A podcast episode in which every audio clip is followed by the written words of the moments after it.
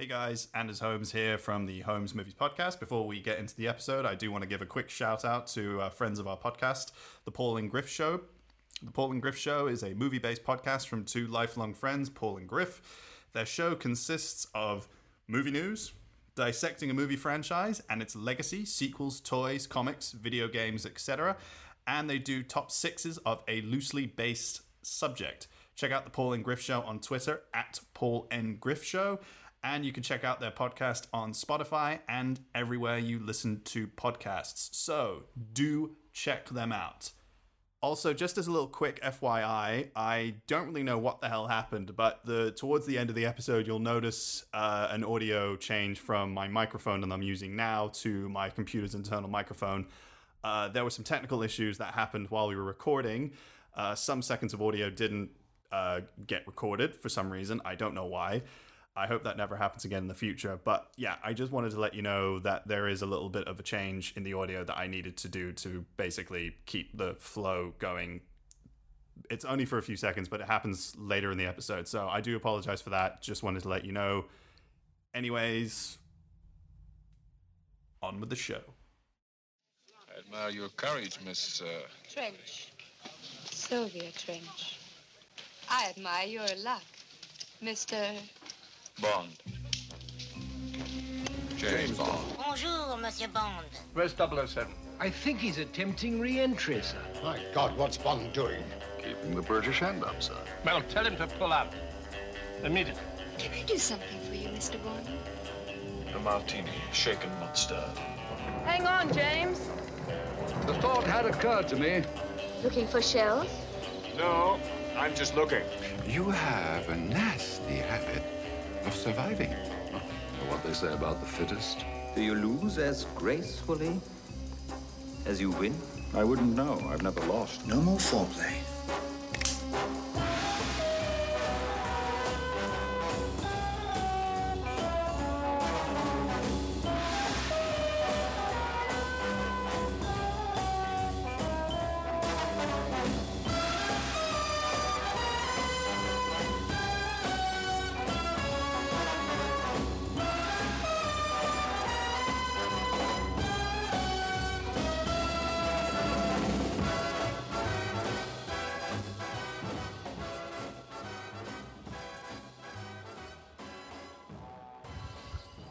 Hello, hello, hello, and welcome to another episode of Bond Backwards. And Adam's giving me some really weird looks on the Zoom thing. Why do you say what, what's? Why can't you just say hello like a normal person? I don't know. It just, it just, I don't know. I think I've got it. Just, I, I have absolutely no idea. I just, Adam, just, just hello, hello, hello. Just the tip of the tongue. It just comes out. Hi. so anyway, bonjour, Mr. Bond. bonjour, Monsieur Bond. yeah. So uh, last episode we talked about the Spy Who Loved Me, and we regarded as that uh, that film as being uh, the high point, uh, one of the high points of the James Bond franchise, and also the high point of at that particular point in Roger Moore's tenure as Bond as being a very sort of that was like top. Well, no, it is. quality. It is the best Roger Moore movie. Yeah, and then followed by a close second of For Your Eyes Only, and uh, I don't. I don't think it's a close second. I, I, I think. I think Spy Who Loved Me is comfortably much better than any of the other Roger Moore films. yeah, it's like Get Away, You, Get Away, View to a Kill, Get Away, Octopussy. I'm number one. Adam's giving me weird looks again. I, what have you eaten? What? What is? What's happening to your mind? It's humid. It's hot. even when it's, it's affecting your brain. It's affecting your hair. Um, yeah, I know. I've not had a haircut for a while. Yeah. Even though it's safe tell. to do it here, but I'm still haven't. Yeah. Yeah, I mean, I've, I've had it. I've had it here. Um, very simple, you know, with the with the clippers. Anyway, this is not a men's grooming. Uh, this is this is. We're not here to discuss hair, Scaramanga. Um, so Come- come, come, Anders. Let's let's talk about. Uh, okay, can we just say sometimes I think people might get confused because when we do a quote or a reference or some other piece of nerdy, in jokey brotherly shite, we sometimes say "Hello, Dougie," and I think a lot of people don't understand why we do that. The we reason is exactly that made. We haven't exactly clarified what that means exactly. So we're just going to let you in behind the curtain here. This is the making of um, Douglas, our friend Douglas, who lives in Paris, uh, decided to send us some feedback once. Do you remember? Yes. And he said that we swore too much, so we said we're very fucking sorry. and um, and he said uh, there were too many references. So every time we made a reference, now we made sure to reference Dougie. Yeah. And guess what? He fucking loves it. Um, every time we say hello, Dougie, I know for a fact that it tickles him in his special place, and um, and he gets emotional. And if he's driving the car, he has to pull over and and, and you know clutch his clutch his sides as he laughs and laughs at our at Yeah. our hilarious antics. Uh, so so yeah, that is that is uh, that's our friend uh, Dougie, and uh, Dougie is also a great fan of. Um, I think the the series or the film that you cannot not mention when you're talking about the man with the golden gun, which is the trip, Yes. where he has sequences that are entirely built on as a fucking truck. I'm recording a podcast. Lorry's going by. Excuse me. Um, what the fuck happened there? there was a truck going by. I couldn't hear the truck. Oh right, sorry. You look like a like an elderly New Yorker, like shouting at everybody. it's like, move your shut up down there, Blackers. Don't make me come down there.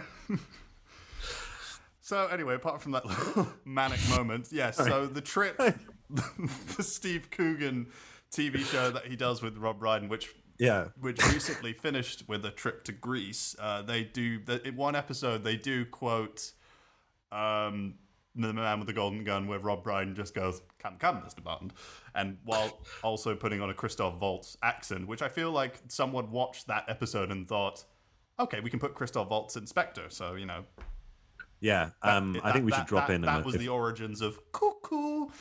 Oh my god!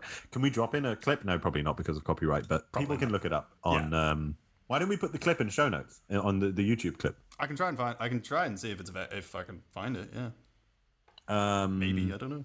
Anyway, it's very very funny. Their impressions Yes. of Roger Moore and of uh, Christopher Lee are impeccable and um, Yes. bonding over you know a moment, uh, a, a kind of great moment in an otherwise um, pretty shite film. Yeah, I Um, I saw this very recently, well, fairly recently, and it is not my favorite Bond movie. This I call The Man with the Golden Gun the film with the missed opportunity, and because Ooh, oh, Pauline Kael. Fucking wit. yeah, I don't know. I, I, I call the man with the golden gun the man with the missed opportunity. Are you gonna are you gonna make that joke? I sure am, boy. So I feel like I mean, so this was this was Roger Moore's second movie as James Bond. So he had just Yeah. done Live and Let Die, which was kind of like a blaxploitation tribute slash kind of fairly racist movie. We have got some things to discuss when we come to that. Yeah, and The Man with the Golden Gun is also kind of a tribute to martial arts movies, which were being very, which were very popular at the time in the Yeah. seventies, while also being slightly tad racist, maybe. Yes. Yeah. Um, you sounded like Woody Allen there for a second. Yeah, yeah I, I think that movie might be a little. Okay, okay, racist. shut up. Um, no, do not equate me with Woody Allen. Thank you. Okay. Um, the yeah. So we've said this before, and we'll say it again. Every time the Bond films try and do get on board with a trend, Yeah. it's lame. Even in Casino Royale, it feels lame with Texas Hold'em. Even in you know, the, but in the most in the best Bond movies, there's like this desire to be seen as with it in a franchise that celebrates like a, a borderline middle-aged white male misogynist like dinosaur to quote Judi Dench in uh, Yeah. Goldeneye. You know, it's like no, like in this in the third movie, he makes the jokes about the Beatles being unlistenable to. It's like fuck you, you don't know anything about anything cool. Like so.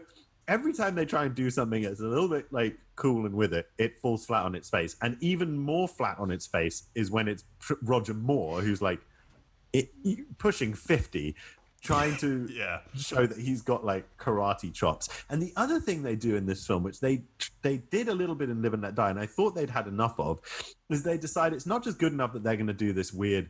Um, uh, you know, martial arts ripoff. They're also just going to introduce like the Dukes of Hazzard. They're also going to try and weave in Yeah. to a film that's set in Southeast Asia. They're going to try and weave in like Smokey and the Bandit and all the like the sort of Southern Road movie. and so like- they go to this huge length um, and they they jump the shark to such a huge extent Yeah. they get what's his name, the sheriff, Sheriff From- J.W. Pepper. Sheriff J.W. Pepper. Now, Anders, a sheriff from the deep south, has never gone on holiday in the Southeast Asia in his life. I can tell you that. There is no way that Yeah. a cracker, racist sheriff from fucking Louisiana or Yeah, whatever. Louis, yeah, it's show up- Louisiana. It's Clifton James that plays Clifton Sheriff James, J.W. yeah. Pepper. and and he plays him to the hilt. Yeah. uh, there's no way he would show up in um, uh, in in Thailand. But anyway, there he is, and you get one of the great. I mean, let's be honest.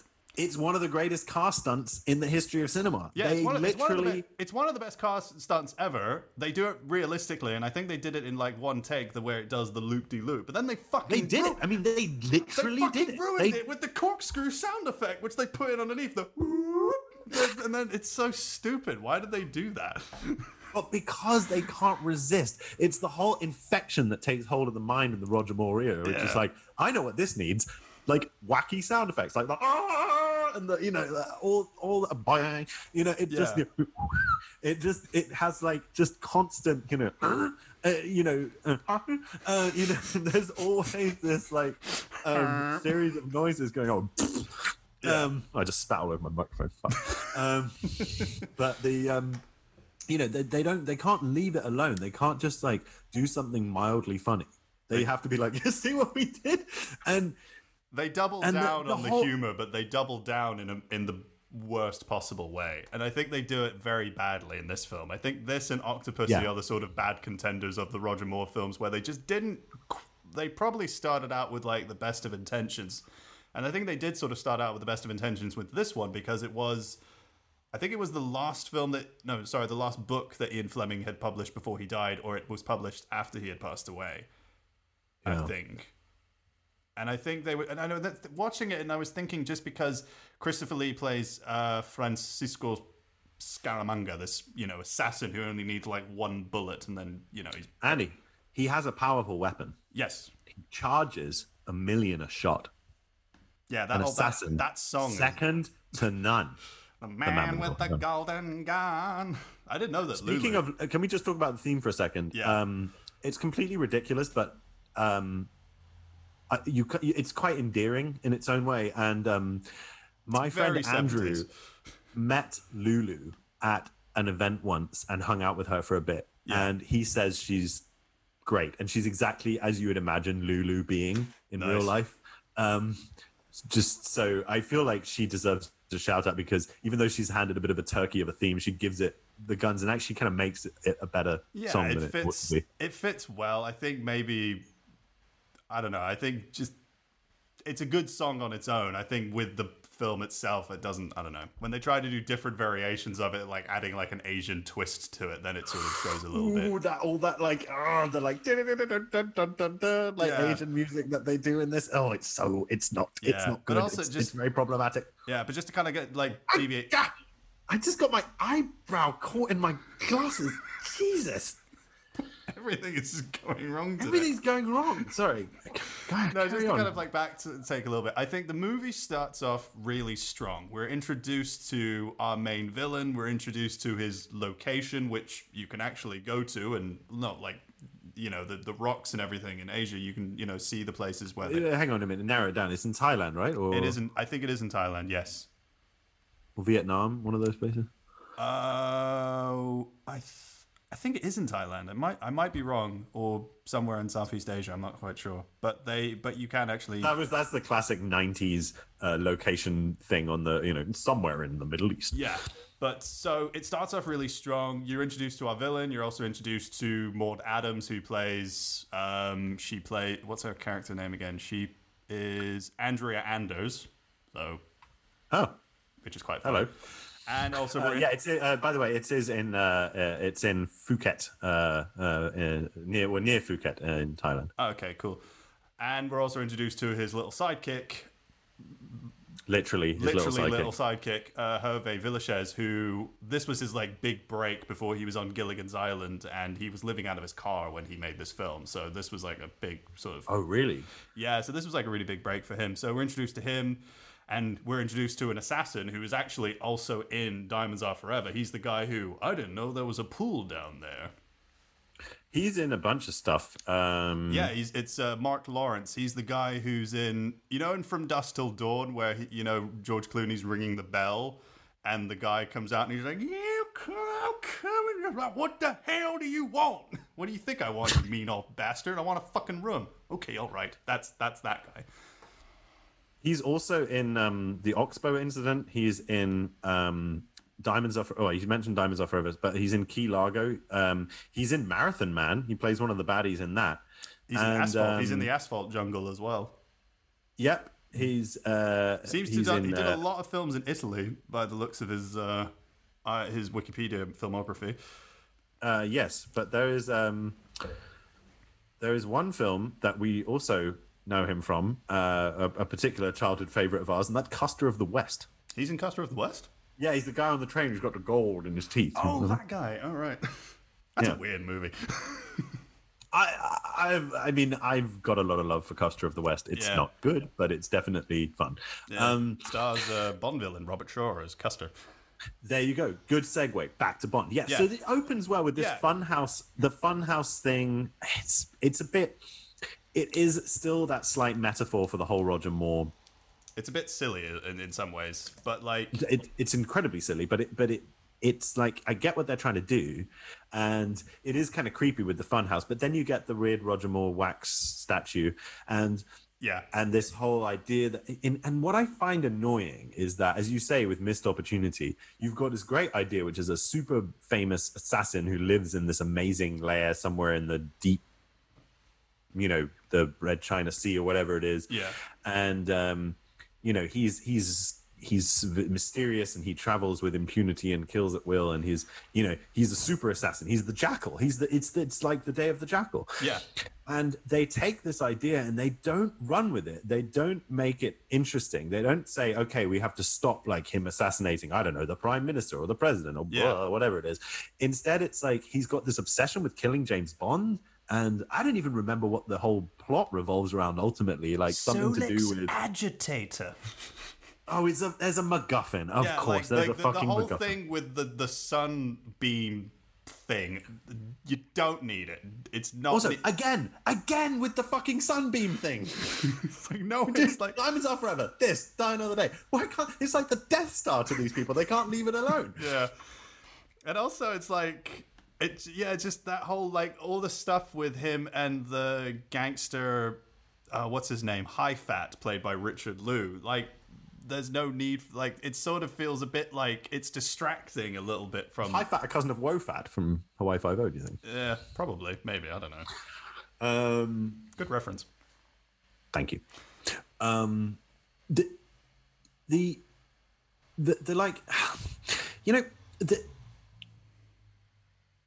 The whole yeah the, the whole film is just cracked. I mean the Yeah. whole like it's also why they're so obsessed with sex. And i mean i'm not, I'm not just talking yes the bond films are obsessed with sex but they're like a carry-on movie in this film. He makes a joke at every opportunity with the, he meets um ping pong or whatever her name is the woman in the swimming pool um um what's she called? She Oh. has some ridiculous name. Oh i can't remember. Some I, I think it might be a little bit problematic the name or something like that yeah sorry i was also um lieutenant hip that's the name of a character in this film. Um yeah that's his uh, asian sidekick. Yeah with the two he has the two daughters who no, help him out i the, think they're nieces or something. Yeah i mean so but there's that scene where he meets the woman in the pool and she's like i'm not wearing any swimming suits either. And then he talks about his his prosthetic third nipple which is the most obvious prosthetic thing you've ever seen in your life Yeah. being uh, titillating. You know, it it's it's, it's just like oh mate, um, it Yeah. is just uh, endlessly. Um, uh, oh, her name is Chew Mee. Yeah. Also, he there's also a scene in a restaurant. I mean, that, that's that's the Austin Powers, you know, the Fook Me and Fook You. That's yeah, that's that, the- that's where me, they that get that. You know. fast. yeah, there's a lot. Uh, this is problematic. Oh, it's, it's it's hugely. I mean, yeah, I mean the good stuff. Christopher Lee is really good as Scaramanga. I think he's he he makes very good of that role, and he was friends with Ian Fleming. I think they both were like Yeah. SAS S, S, SAS like sports. no, no, no, no, not SAS, but SIS. SAS. Well, Intelligence they were both like special forces guys. Like they they they did some stuff. I think. It's not special forces; it's intelligence work. I mean, neither Yeah. of these guys was like charging. Oh, I can't remember what Ian Fleming did. I mean, uh, what Scaramanga did. But Ian Fleming was essentially traveling the world, drinking cocktails, and you know, filing documents during the war. I mean, he did, he was planning operations, but he didn't actually do any. You know, Yeah. he, he didn't put. him. he wasn't in the front line. Um, Yeah. but um but he did know you know he knew a lot of people he knew kim philby for example and he knew he knew uh, um christopher lee and it, it's it's funny that in many ways this is a, again a wasted opportunity because christopher lee would have been brilliant as james bond i think Yeah. maybe if in young in when he was younger but he also would have been great as any number of good like bond villains later on Yeah, um he and it's been really weird good. in some ways given how long lasting he was it's weird that he never came back like they always like to recast people Yeah. um, in the franchise and i always thought it would be nice to have christopher lee come in maybe as like you know in the pierce brosnan era as like a cameo or something but he never came back this is his only foray into this franchise and uh, it's sad that it's in such a bad film and it's sad that his his golden gun uh, which is you know made even more famous by the goldeneye video game um, is so like it's a pen and a cigarette lighter and something else. You could not if you fired that thing it would blow up in your hand. And yeah it's so it's uh, that's that's pretty daft um but that you know as i say that, that it, he does get some moments and we also get maud adams in this um We get who shows twice. up again in octopussy and i think she's way better way more interesting in this film and I Britt think Ekman- one of the things I feel like they should have done differently in this film, one of the many things I think they should have switched who died out of the Bond girls. I think it would have been because I, really do not like Britt Ekland. I mean, not Britt Ekland, but I just don't like her character. I just think it's her Mary Goodnight character is so damn annoying. Yeah, she she just she's like an endless. She's a punchline, and Yeah. I mean, she just gets into all this like stupid trouble Stuff. and and is like a, a, a hindrance. Is that it? And and yeah, whereas um, Andrea Anders or Anders Andrea, uh, your your namesake is um is way more interesting. Yeah, you're right. And um, because there's like she's she's trying to get away from Scaramanga. She's you know a, she is his like she is his lover. But let's be honest, she's Melania Trump. Yeah, she. Jesus Christ. Yeah. Wow. Yeah, that's true. But yeah, so there's like there's an interesting idea like she's trying to get away from Scaramanga, but also trying to warn Bond. So there's like different things of what's going on a little bit. She's a bit like the uh, f- the girl from License to Kill that isn't the the Talisa Soto. Talisa Soto's character. So it's a little bit they play it a little bit like that.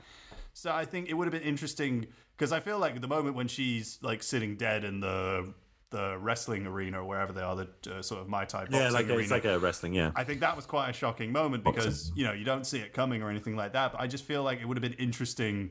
It would have been a much more interesting film because it just feels like there's no chemistry between him. Like the, like the thing with like a lot of the Bond girls with in the Roger Moore era, there wasn't that much chemistry between him and some of them. Like particularly in like stuff like View to a Kill, and like there was a bit of high chemistry between him and Maud Adams. I think it would have been interesting that if she had like survived the film because also it would have made that sequence after Scaramanga dies, spoiler alert, even shorter because that sequence after Scaramanga dies is so boring. Like the whole thing where he's trying to get the sun thing, the Solex agitator out. I know what the fuck. It just like, drags who out gives the a damn about this thing? It just drags out the movie so much, and then they're on the boat, and then then Nick Nack. Nack tries to kill Bond, and then Bond like puts him on top of the ship to, and then drops him off at Gilligan's Island. So it's just I don't know. yeah it, it, it the whole the the idea they that they they thought we've got this road you know this this international assassin um who wants to kill james bond um Yeah. who's got a he has a mistress who wants to get away from him. Uh what this film needs is more plot. It's like and and, and boring one that we've done before. Like no. Um Yeah. i mean i wonder whether they brought that in just so that they had an excuse to get like m and moneypenny and q involved and stuff but it it just is is just not a good story. Um and yeah, and the film is just it feels yeah, as you say, boring in parts, like really genuinely boring, and that's the worst thing that a Bond film can be. It just feels very Um, dragged out. It feels longer than I mean the movie is two hours long, but it feels longer than that. yeah, I don't know. It's just there's a lot of things they could have done better with the film, and just making that villain more interesting and a little bit more part of the film, and less like some wily coyote kind of guy being like, "Oh, I'm gonna shoot this guy and run away," kind of thing. Yeah, well, he's yeah, and there's so many other villains, and it's like we don't care about any of them. We just we just want this like the the game, the idea of a game of cat and mouse. Just like strip everything else away, Yeah, and just have this be a game of cat and mouse between Bond and this other guy. Like in many ways, what they did in License to Kill. Yeah, exactly. There's I no mission in License to Kill. There's no plot Yeah. beyond let's make some cocaine. Uh, th- there's it's just he wants revenge, and in this Yeah. film, it should be there's an international assassin, go kill him because or he'll kill you. Yeah, and then you've just got this game of chess. They could have traveled the world, but instead they're like, let's go on holiday to Southeast Asia. We'll come up with some blah blah blah bullshit about uh, a sun agitator doodah, and um, and we'll we'll we'll tie in uh, martial arts, and uh, we'll bring back J.W. Pepper because everyone fucking loves J.W. Pepper for some reason, and then Yeah, we'll yeah, um, yeah, yeah, and we'll call it a day. Yeah, it's just And you're right, yeah, and you're right, and and and they, I don't think they should have killed off Britt Ekland, but they should have just like realized that. Th there's one of those people who has genuine chemistry with Roger Moore and who's a genuinely interesting character, and that's Maud Adams, and I think that's why she comes back in in in Octopussy. Yeah, yeah. There's a lot of Okay. things. Yeah. Um, just word of mentioned. Uh, the the uh, some of our fans online, the the, pe- uh, guy- Fans, Yes, uh, uh, uh, uh, people, uh, the great guys from the Paul and Griff Show podcast, they mentioned that uh, that I was. They said that this is one of the films where Bond only kills one person, and that's Scaramanga. really? Yeah, That that is interesting that he only kills one person. Yeah. Um, it. I mean, that should be the case. Sure, why not? Um, yeah. I mean, it makes sense. I mean, it's it's interesting how he manages to one up Scaramanga in in in, in, in by like No, by, it by isn't. That's the, the dumbest thing I've ever seen in my fucking life. That he dresses up as the wax model. yeah like where is the where does he put the wax model and how does he have that much time to take the tux And he's off just standing there like, when he's like okay if a fly came. it's like, okay, he's gonna come in a minute, any minute now, any minute, and also Achoo, like, fuck, and also like Nick Nack could be like, Scaramanga, he's turned into the statue, kill him. Yeah, it's like uh, he's taking his clothes off. I don't know what he's doing. um, I don't know what he's doing. Um, yeah, Hervé Villechaize, he had a very tragic uh, story. Yeah, Yeah. it's really sad what what happened to him. I think he he was part of Gilligan's Island. He was the guy that he would always have that catchphrase, "The bat the plane, boss the plane," and that was his like thing for a while. But he but he got fired from the show because of personal problems, but also I think maybe because of you know of who he was, and a lot of actors who are you know of you know small stature, they do f- fall into this kind of let's you know lets them have them. yeah, they get stereotyped. they I mean, get stereotyped, awful. and you know Peter Dinklage made a film about him. He's a very he's he he he wanted to you know he made a film about his last interview that he made with a guy like the director of that film. He interviewed Hervé Villechaize. And while you know he interviewed him for a very long, you know, had talked to him over a period of time, and then the the interview was in many ways a suicide note because he committed suicide after the interviews were were, were done.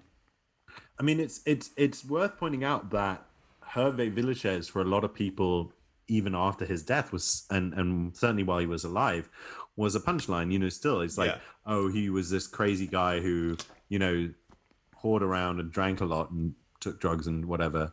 And Yeah. that's like, ha ha ha! It's funny because he's a, he's it's still like drawn, it's still pushed through that lens of like he's small, so he's amusing, and And they do that a little bit in put- this film. In they like they do that a lot and the, the whole film is is about how in- incredibly funny it is that um, that Scaramanga has a a, a, a, a little person as his a dwarf, sidekick. and he's like he the way that like Bond captures him when he's throwing bottles at him, he like puts him in a suitcase. Yeah, and and this idea that like, haha, Christopher Lee's really tall and Herbert Villager is really short. I mean, it's just it's offensive, and and like so much of this era that we are moving into. Obviously, we're going to talk about Live and Let Die, and there's going to be a ton of problems with um the Connery films as well. On Yeah. that regard, you know, on but you know we are dealing with a franchise that is let's be honest majority sexist pretty much majority racist in its depiction of minorities Yes. and um and has some pretty questionable views about um disabilities and homosexuality for example Yeah. uh, mr wint and mr kidd coming up in diamonds are forever for uh, is a good um, yeah, exactly. good- Yeah. so um can we uh wh- what do we uh Who would the- you the- who would you recast in the film? Oh god there's so many people. Um i would i would want to remake this entire movie from scratch. You know what? I and think I, and i want just stay with me. Okay, all right. and i would want to see i just want to see christopher lee as scaramanga. That's great that's fine. But i want it to be a different movie. I want it to be a christopher lee going up against a bond that carries an equal amount of uh of menace and of of of threat. And um and who better than um uh than edward fox who played the jackal? Yeah. so you could have these two assassins going up against each other, and they travel the world and they get into scrapes, and uh, you know it would be um, it would be a classic piece of like seventies globetrotting um, uh, of, of, of cinema. So yeah, we'd have suave. Uh, two suave British assassins up against each other in Yeah. the you know in in like places like Marseille and uh, and Tokyo and uh, and and Mexico City and and and cool locations and smoke filled bars and and none of this bullshit. Yeah, I think that would be. An, I, I think, So my whole like, my whole recasting thing is predicated on the idea of remaking the entire film. What about you? I think just in, in regards to what you were saying, because I feel like it's because we've had a new a new version of Blofeld in Spectre, and I'm sort of holding on a theory that Rami Malek's character in No Time to Die for No Country of Old Men is uh, Doctor No. No, mm, yeah. I made a joke because No Time to Die for No Country for Old Men. You you you shouldn't do jokes. I'll do the jokes. Okay, fine. So I'm sort of holding on to the. no, don't just give up like that. You're so oh god, you're so meek. story of my life. But anyway, I do. I'm sort of on the theory that Rami Malek is playing Doctor No.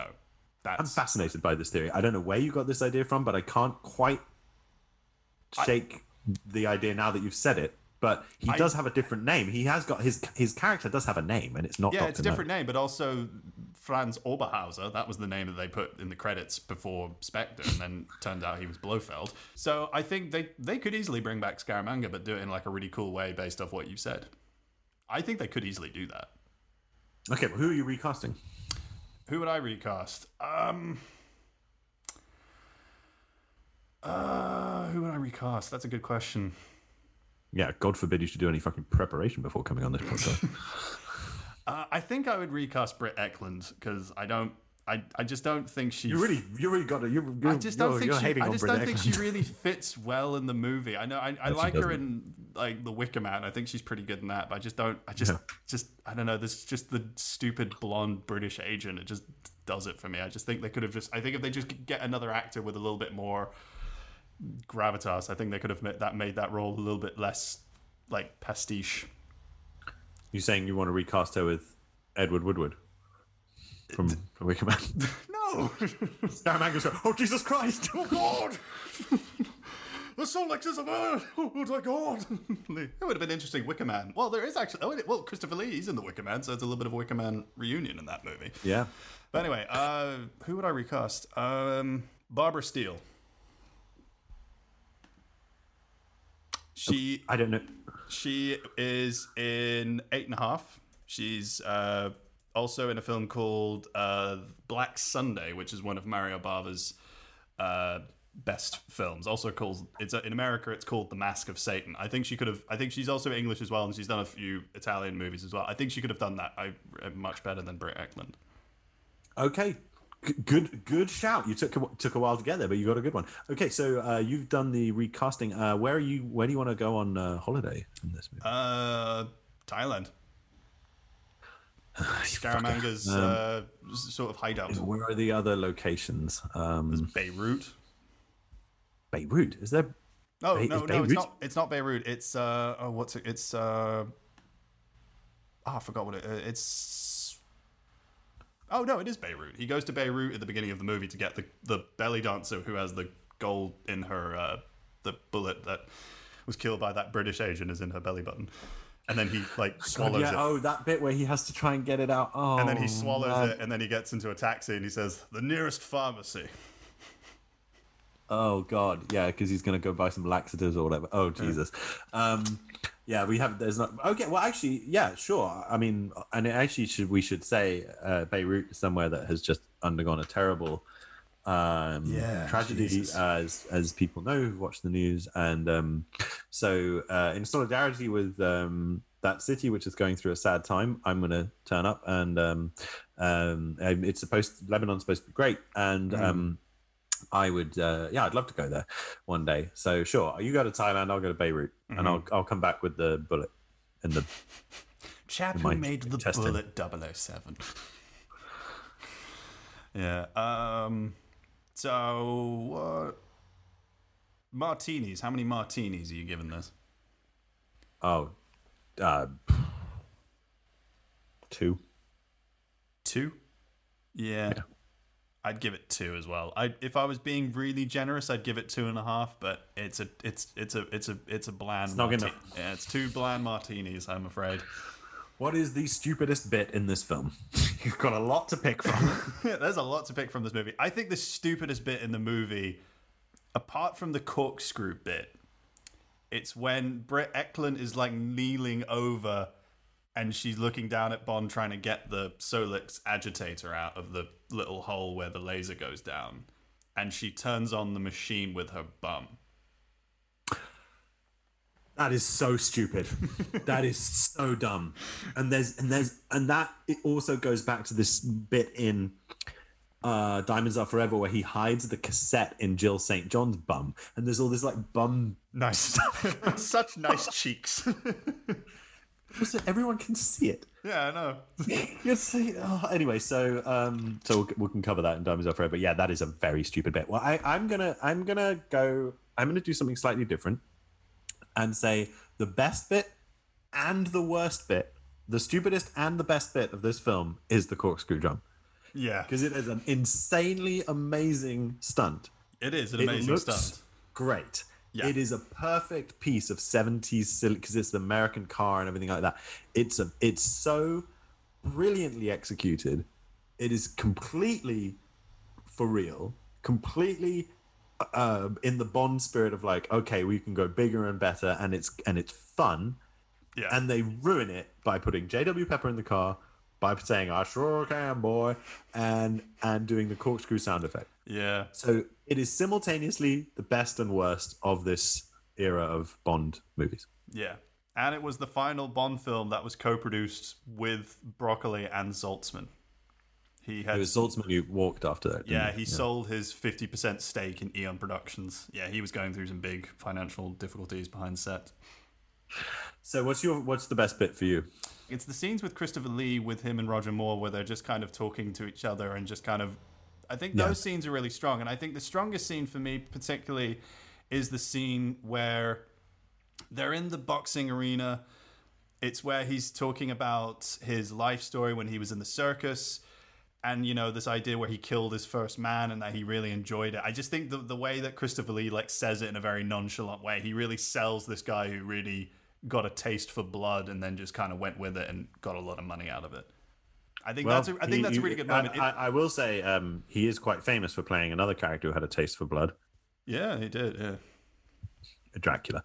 Yeah, yeah, Um, I know, I know. That's a good point, and you're right. Those bits, the cat and mouse stuff, the dialogue between these two killers, Those are the best bits of the film, and they should have built the whole film around it. Yeah. And they should have just stripped everything else out. And it is, su- as you say, it's a missed opportunity.